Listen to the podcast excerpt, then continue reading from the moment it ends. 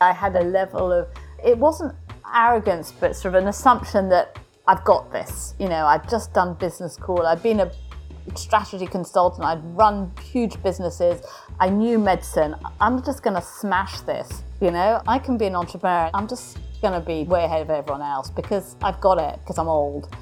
And I so didn't. So that was quite humbling, I suppose, along the journey to realize I've definitely made as many mistakes as everyone else, probably even more. That I've learned is so much of what you do is around chance and reaching out to opportunities, and you can't actually control everything.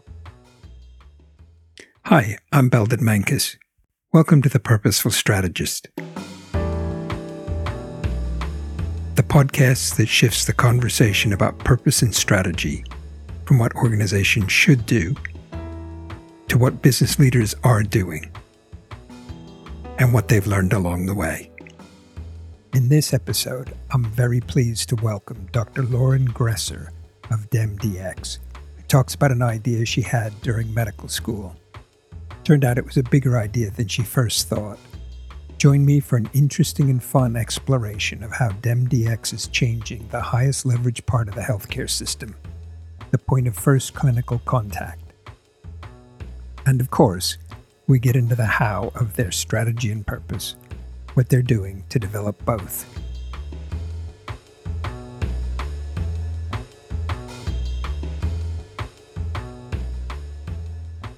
Lorin, welcome to the Purposeful Strategist. Maybe just as a way to get us going, you could share a little bit about your background and also about DemDX.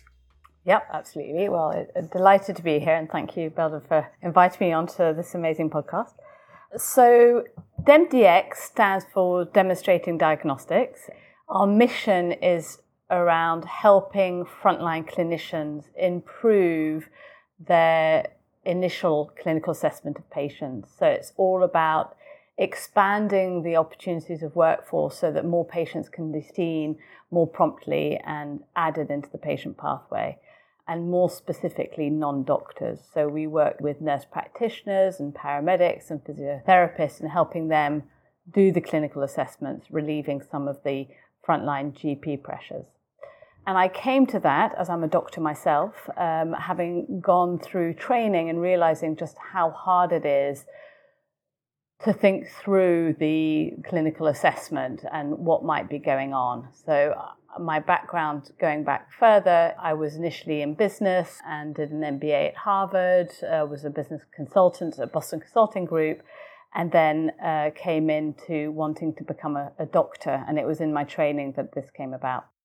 One of the things that struck me when you and I spoke before, you made a decision, which I think is a fantastic decision, but also some might at the time have said somewhere between brave and, and, foolhardy, not sort of at the beginning of your career, but actually after you'd had some other experiences in the world to then decide to become a doctor. What led to that?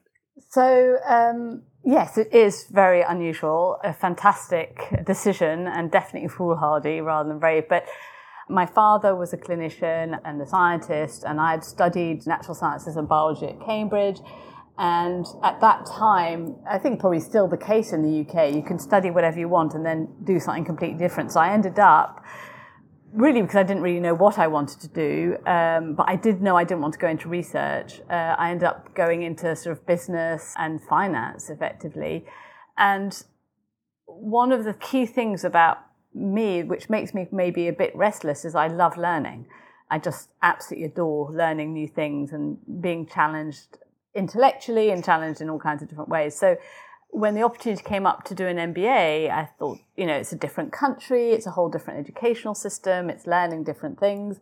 So I jumped at the opportunity uh, because they were kind enough to accept me uh, to go to Harvard and then went into consulting and then it was really sort of, as you say, later on in my career, I was running a huge department uh, in an asset management firm with, uh, well, 100 billion uh, of assets under management. And one day I was like, I had finished my learning curve. It was more business as usual, fantastic with day to day challenges and wonderful people. But the learning bit had sort of saturated.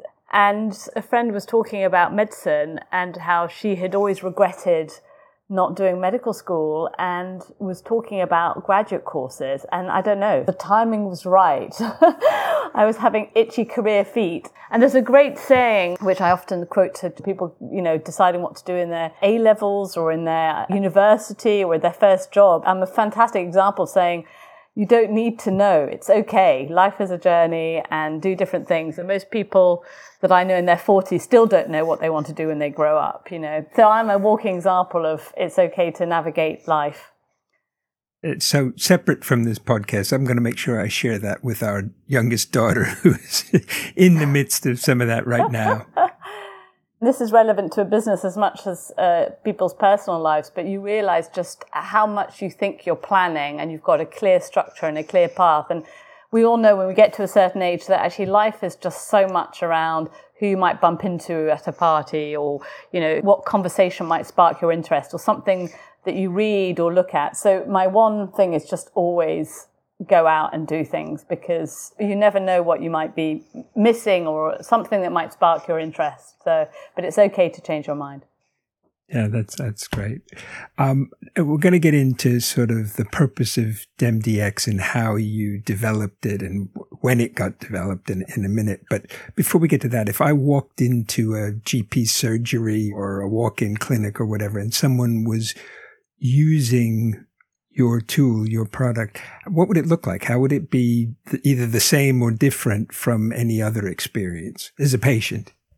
As a patient, you shouldn't know any different, except that when uh, services, I would like to say, this is our sales angle, mm-hmm. when a patient walks into an urgent treatment center or a GP surgery or acute illness hubs, they might be seen by a paramedic or a pharmacist and two things might happen. One is that actually their case is beyond what that particular clinician group necessarily they have the competencies this is very important to underline they have the competencies and the training to see them but they just don't feel that level of comfort so you might end up waiting to see a gp so you might end up waiting for longer and if you are seen by a non-doctor you might also end up waiting quite rightly because they might want to just check with a GP or check with a senior what the management might be or ask them to come back. So that's without our platform. What we'd like to say that with our platform, two things happen. The clinician is more confident to see a wide range of different conditions, so patients get seen faster. And because of the use of our platform, they have more confidence, but all of the guidance and the onward sort of management is laid out by the clinical director of that area. So if I'm a clinician seeing a patient, I have the comfort when I'm using the DemDX platform that this has been vetted and signed off and that if someone's got, I don't know, shortness of breath or a headache or a problem with their elbow, that I'm following the right pathways. And it's hard because at the moment, you're just expected to know them. There are some national guidelines, which is used by CKS, uh, which are absolutely critical. And you've got sort of laminated flowcharts sometimes on the walls, but there's nothing that covers the sort of breadth of presentations that you might see. And this just speeds up the whole process, gives the clinician the confidence to see it and also make the right action. And it means that the patient gets onto the right pathway faster. But what also happens is uh, you're at the, the mercy sounds too strong a word, but like anything, you have variations in level of experience or variations in terms of I might be just coming into this patch, so I might not know what the local protocols are. And this smooths out that variation because they've got a baseline to refer to, which means if I'm new to this patch or I haven't seen this many presentations this way, I can follow the same pathways that my peers are following, uh, my colleagues are following, and that have been signed off by the clinical director. So I also, from a patient perspective, have more reliability. And it means that, for example, if I've got a lower back pain, the protocols allow me to go straight to see a physiotherapist, I might go and see straight the physiotherapist. Whereas if I'm seen by a clinician who's less familiar with what to rule out or not having the confidence, I might then have to go back to see a GP, which of course then doubles up on the GP's time and we're not benefiting from having that additional resource. And then they have to refer on. So it allows both a clinical support platform from a clinical perspective, but brings a huge amount of operational benefits to the system. Yeah, I think I get that sort of confidence, speed, reliability, maybe predictability, accuracy, all that leading to efficiency and yeah, yeah. it's it's huge. Yeah. I know we've sort of been talking about the purpose, but if you had to sum it up, how would you describe the purpose of DemDX?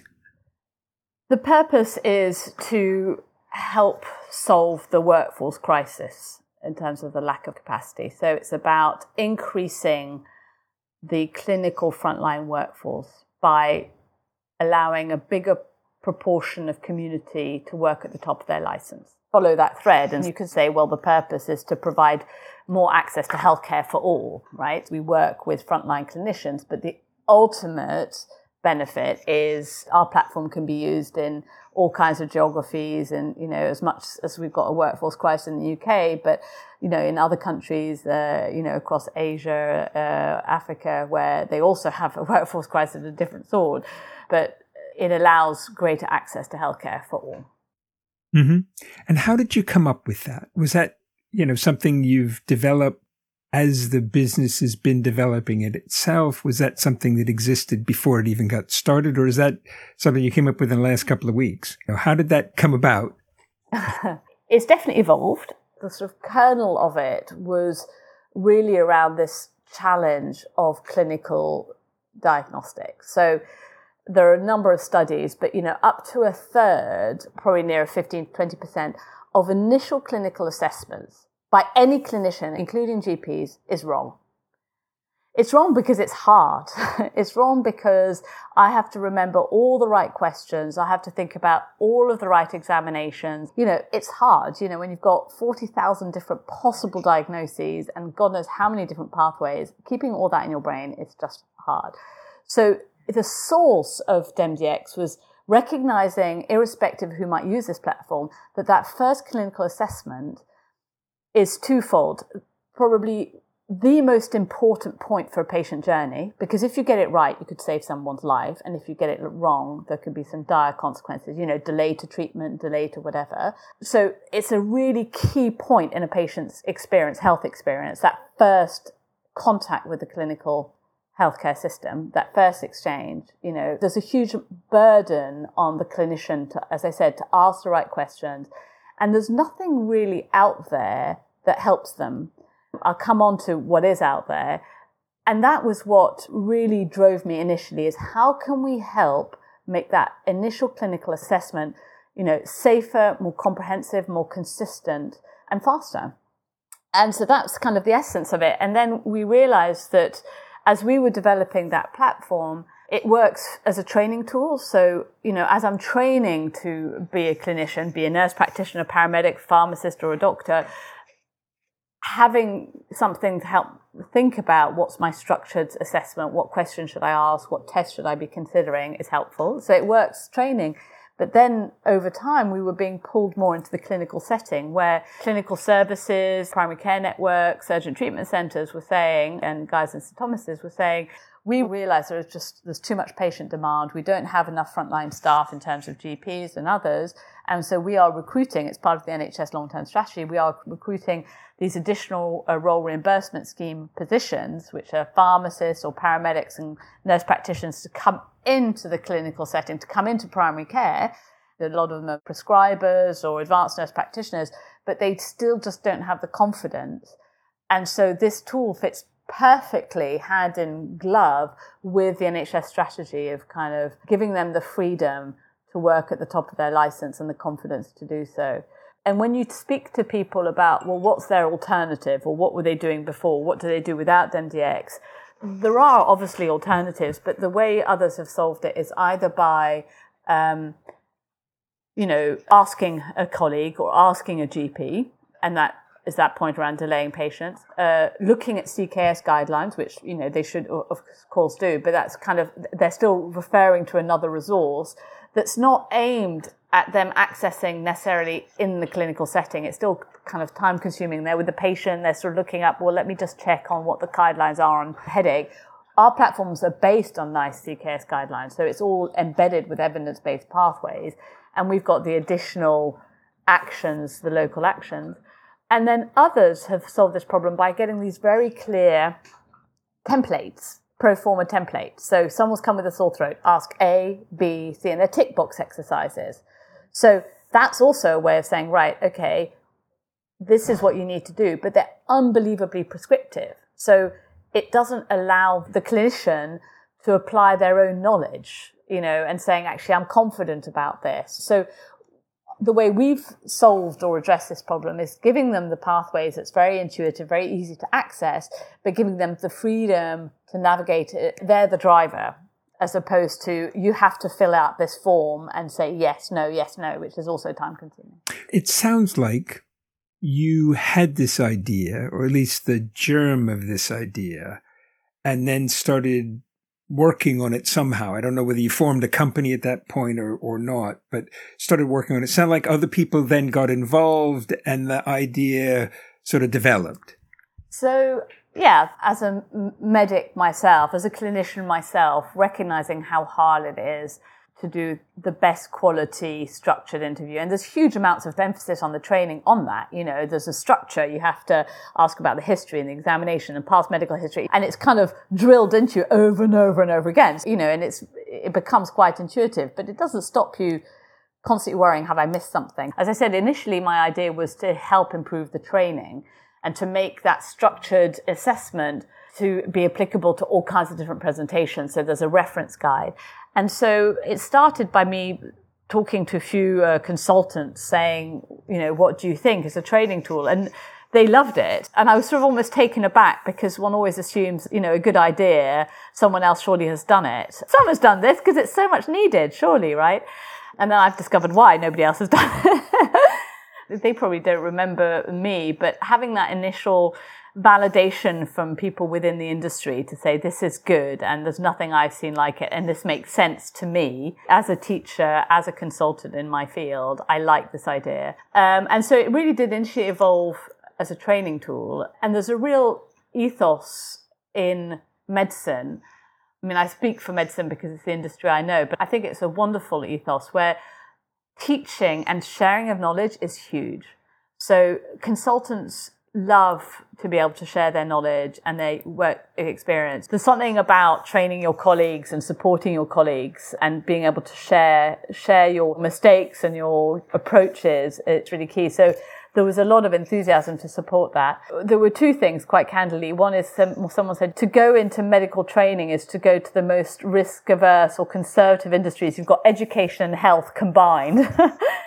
it was slow from a from a commercial perspective pushing on that door but we got far more pull and demand as i said from the clinical side. So that was our pivot to say actually it would be so much better to get closer to the patient. So training is critical but actually if you could change a patient's journey and a patient's experience that's all the better and much better for the system. So you know that's where we started to work is actually supporting this wider workforce at the front line and we may have begun to touch on it already, but what would you say your strategy is then? You've only got a certain limited set of resources. That's true of everybody, but I think even truer of a startup. How do you decide, you know, who you go after, who you talk to, when a product's good enough to go versus, oh, we ought to make it even better? How are you thinking about all those choices?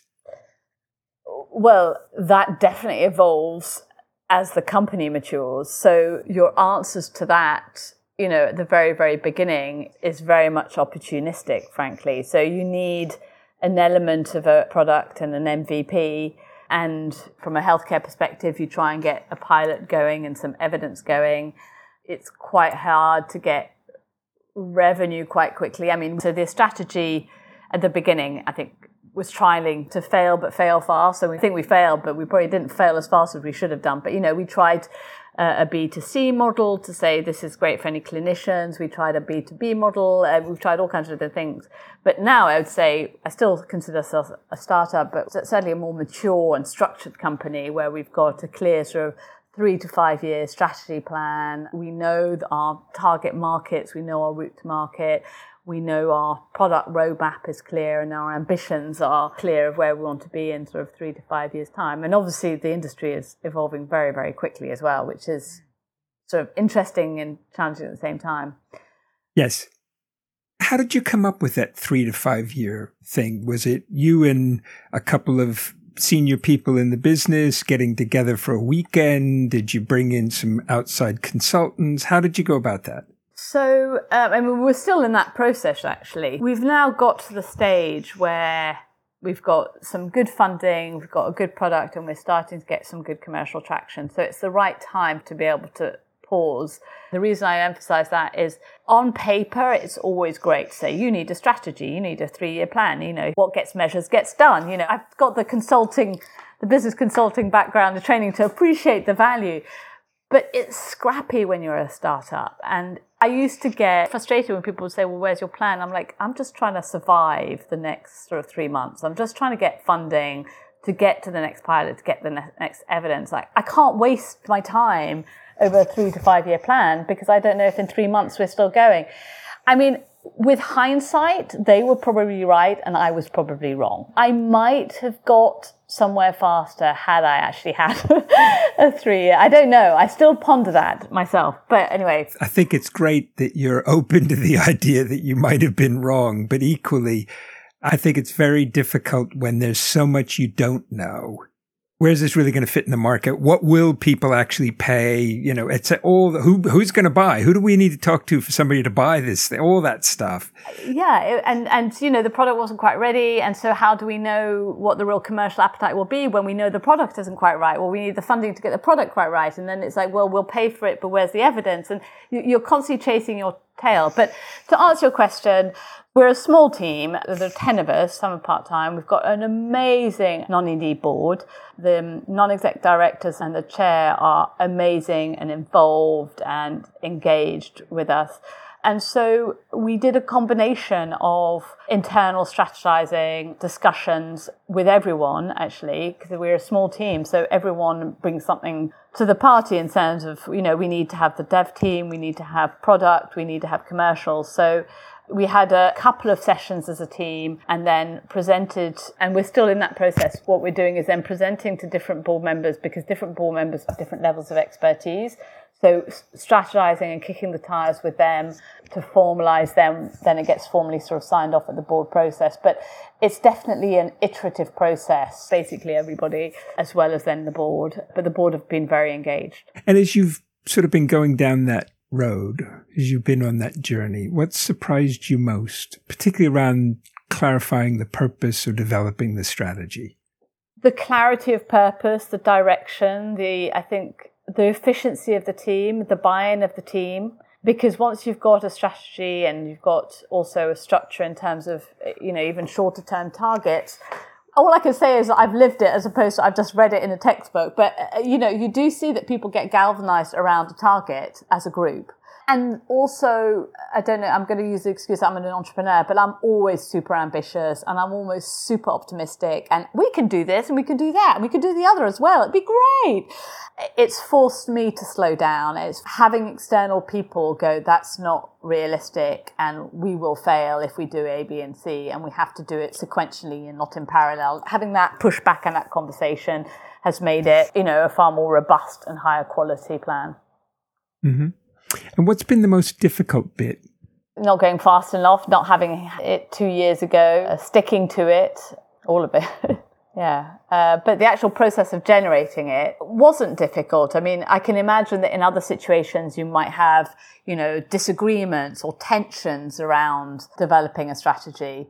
But interestingly, we haven't had that. From that perspective, we've been quite lucky. Mm-hmm. And how have you changed? How have you grown or developed? What have you learned along the way?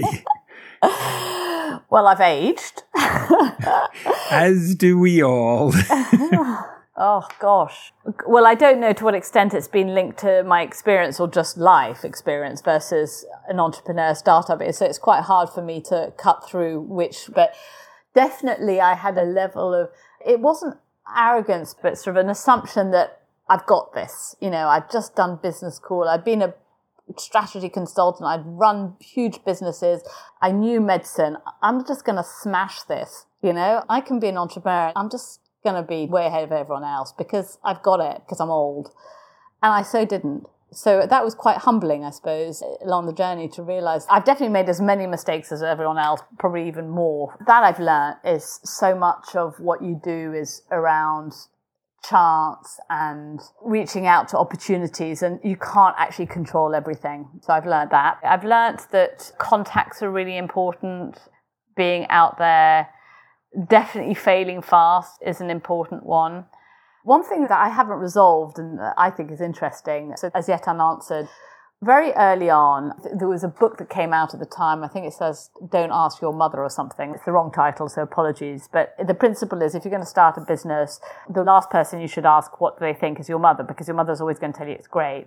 So the advice is when you're going to start a business or have got an idea, always test it with genuine users. You know, the people who will tell you not just, yes, it's great, but really the real answers. And I probably didn't do that early on, but the question I still have, and actually, I think Bill Gates made the same point. I'm not comparing DemDX to Microsoft or to Apple, but the principle is if you've got something completely new, it's very hard for users to really give you a genuine opinion because they can tell you, you know, which pizzas they prefer, you know, which is a better something or other, or some new feature. But when you're trying to transform something, it's really hard.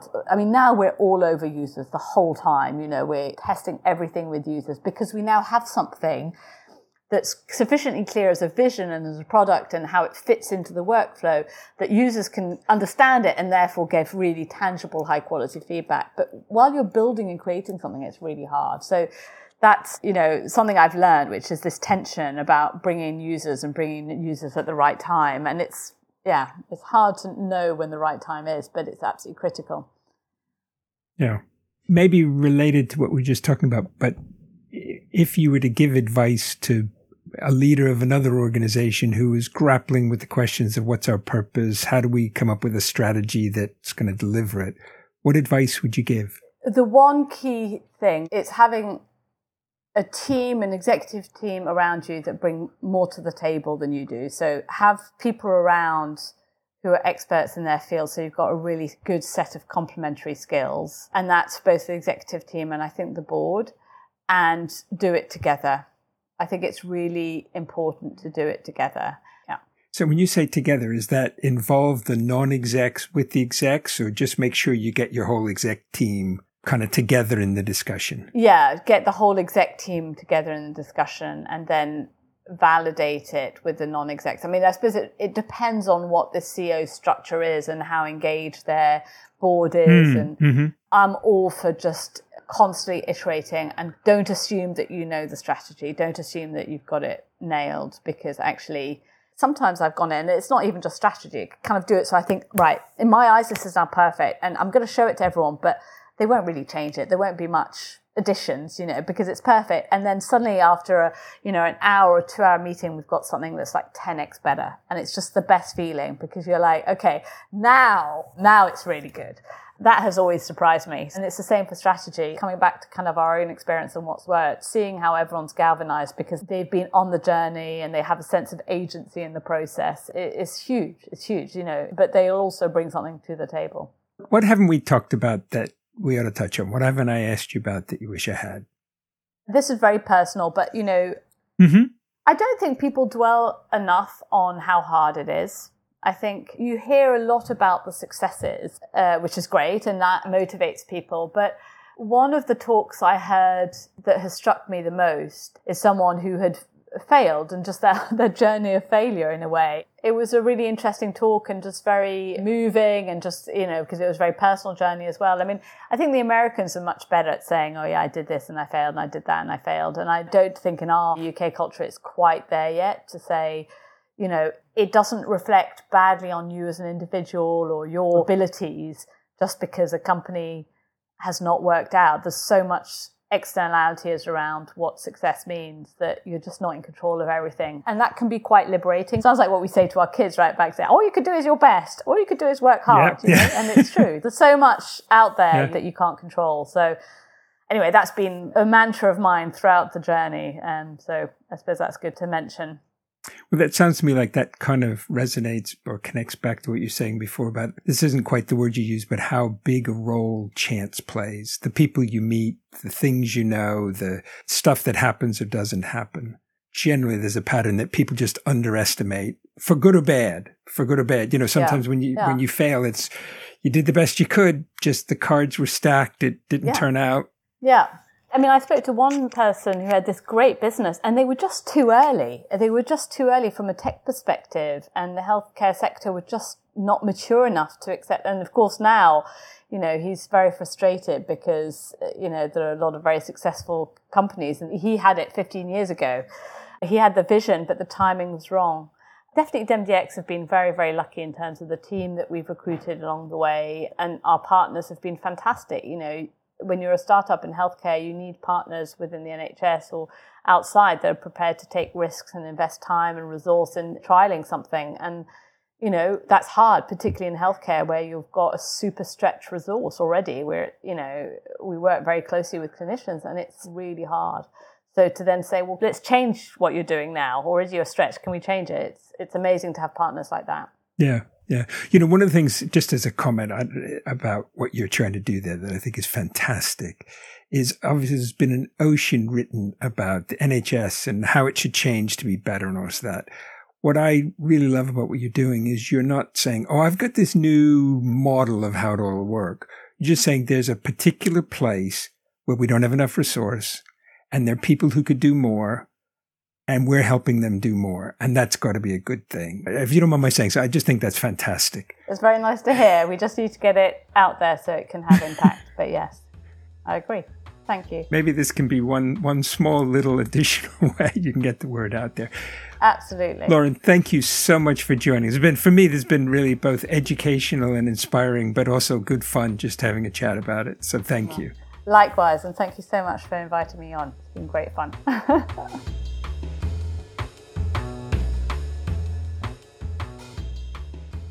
Thank you for joining us for this episode of The Purposeful Strategist.